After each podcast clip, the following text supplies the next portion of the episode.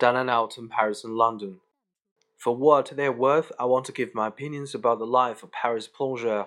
When one comes to think of it, it is strange that thousands of people in the great modern city should spend their waking always swiping dishes in hot dams underground. The question I'm raising here is why this life goes on, what purpose it serves, and who wants it to continue, and why I'm not taking the merely rebellions fitting our attitude. I'm trying to consider the social significance of a plongeur's life. I think, well, one should start by saying that a plongeur is one of the slaves of the modern world.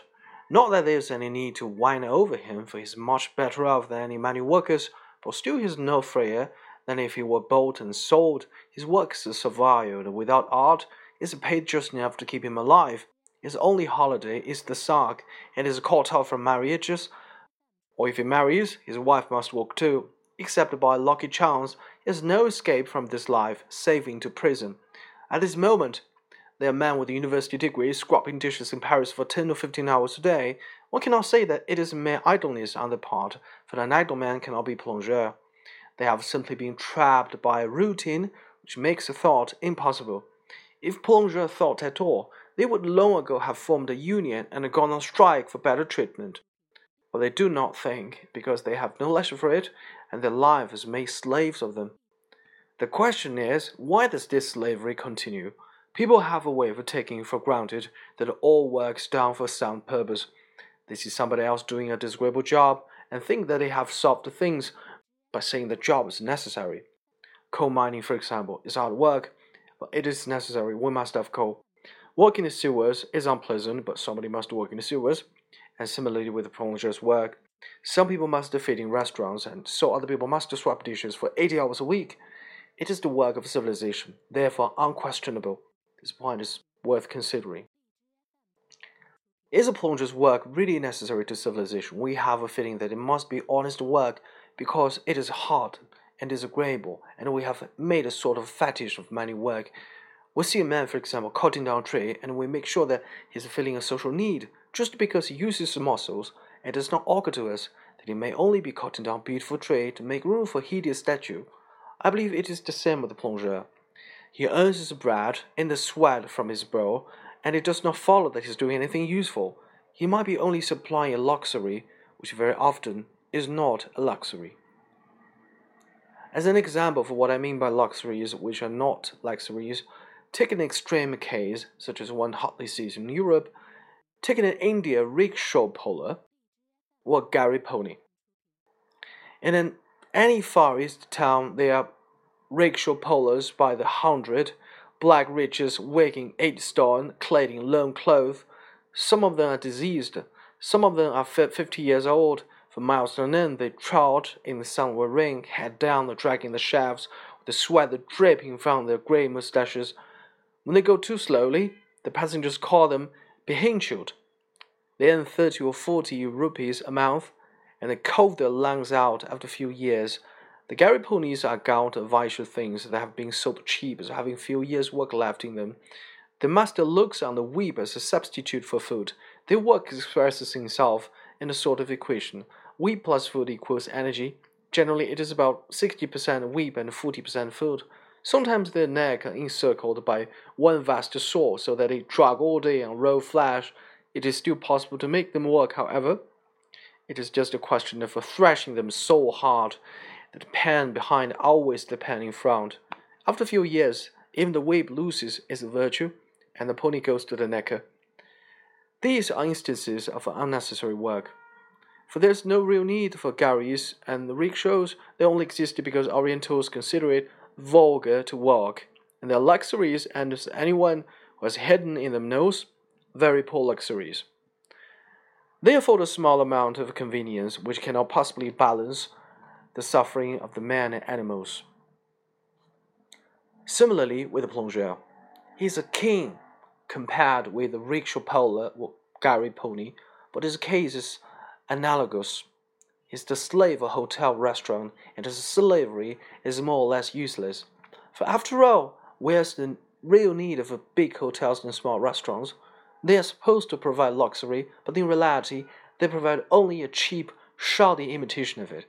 Nearly everyone hates hotels. Some restaurants are much better than others, but it is impossible to get as food as good as any meal in the restaurant as one can get for the same expense in the private hotel or private house, for example. No doubt hotels and restaurants must exist, but there is no need that they should enslave hundreds of people. What makes the work in them it is not essentials, it is the shames that are supposed to represent luxury.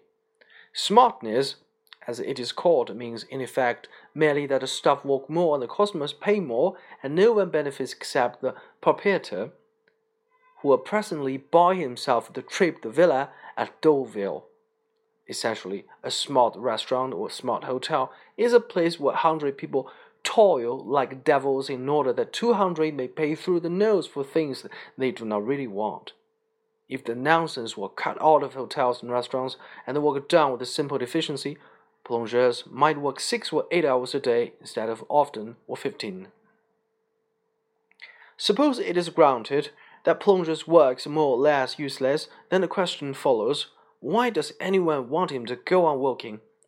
I'm trying to go beyond the immediate economic cause and consider what pleasure it can give anyone to think of men swapping dishes for life for there's no doubt that people, comfortably situated people, do find a pleasure in such thoughts. A slave, Marcus Cato said, should be working when he is not sleeping. It does not matter whether he, his work is indeed or not, he must work, because working itself is good, for slaves at least. This sentiment will survives, and it has piled up mountains of useless drudgery. I believe that these instinct to penetrate useless work is at bottom simply fear of the mob. The mob are such low animals that would be dangerous if they had leisure. It is safe to keep them too busy to think. A rich man who happens to be intellectually honest, if is questioned about the improvement of working conditions, usually says something like this. We know that poverty is unpleasant, in fact, since it is so remote, we rather enjoy hurrying ourselves with the thought of its unpleasantness. But don't expect us to do anything about it. We are sorry for your lower classes, just as we are sorry for a cat with a mange. But we still fight like devils against any improvement of your condition. We feel that you are much as safe as you are. The present state of affairs suits us, and we are not going to take the risk of setting you free, even by an extra hour a day. So, dear brothers, since evidently you must sweat to pay for our trips to Italy, swept and be damned to you. This is particularly the attitude of intellect cultivated people. One can read the substances of it in the hundred essays. Very few cultivated people have less than, say, 400 pounds a year, and naturally they side with the rich because they imagine that any liberty conceded to the poor is a threat to their own liberty. Foreseeing some dismal maxim utopia as the alternative, the educated man prefers to keep things as they are. Possibly one does not like his fellow rich very much, but he supposes that even the vulgarest of them are less inimical to his pleasures, more his kind of people than the poor, and that he had better stand by them. It is this fear of a supposedly dangerous mob that makes nearly all intact people conservative in their opinions. Fear of the mob is superstitious fear, for example. It is based on the idea that there is some mysterious fundamental difference between rich and poor, as though they were two different races like Negroes and white men, but in reality there is no such difference. The mass of the rich and the poor are differentiated by their incomes and nothing else, and the average millionaire is only the average dishwasher dressed in the new suit. Change of places and handy dandy, which is the justice, which is the thief. Everyone who has mixed on equal terms with the poor knows this quite well. But the trouble is that intellect cultivated people, the very people who might be expected to have liberal opinions, never do mix with the poor. For what do the majority of educated people know about poverty? In my copy of Villon's poems, the editor has actually thought it necessary to explain the line Ne pain ne voyeux que fenêtre by a footnote. So remote is it even hunger from the educated man's experience. From this ignorance, a substitutitious fear of the mob results quite naturally. The educated man pictures a horde of submen wanting only a day's liberty to loot his house, burn his books, and set him to work minding a machine or swiping out a lavatory. Anything he thinks, any injustice, sooner than that let the mob loose. He does not see that, since there is no difference between the mass of rich and poor, there is no question of setting the mob loose. The mob is in fact loose now, and in the shape of rich men is using its power to set up enormous trade mills of boredom, such as smart hotels. To sum up, a plongeur is a slave, and a wasted slave doing stupid and largely unnecessary work. He is kept at work ultimately because of a vague feeling that he would be dangerous if he had leisure.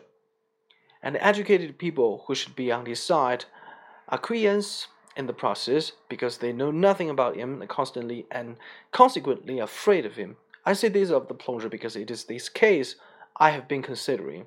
It will apply equally to numberless other types of work.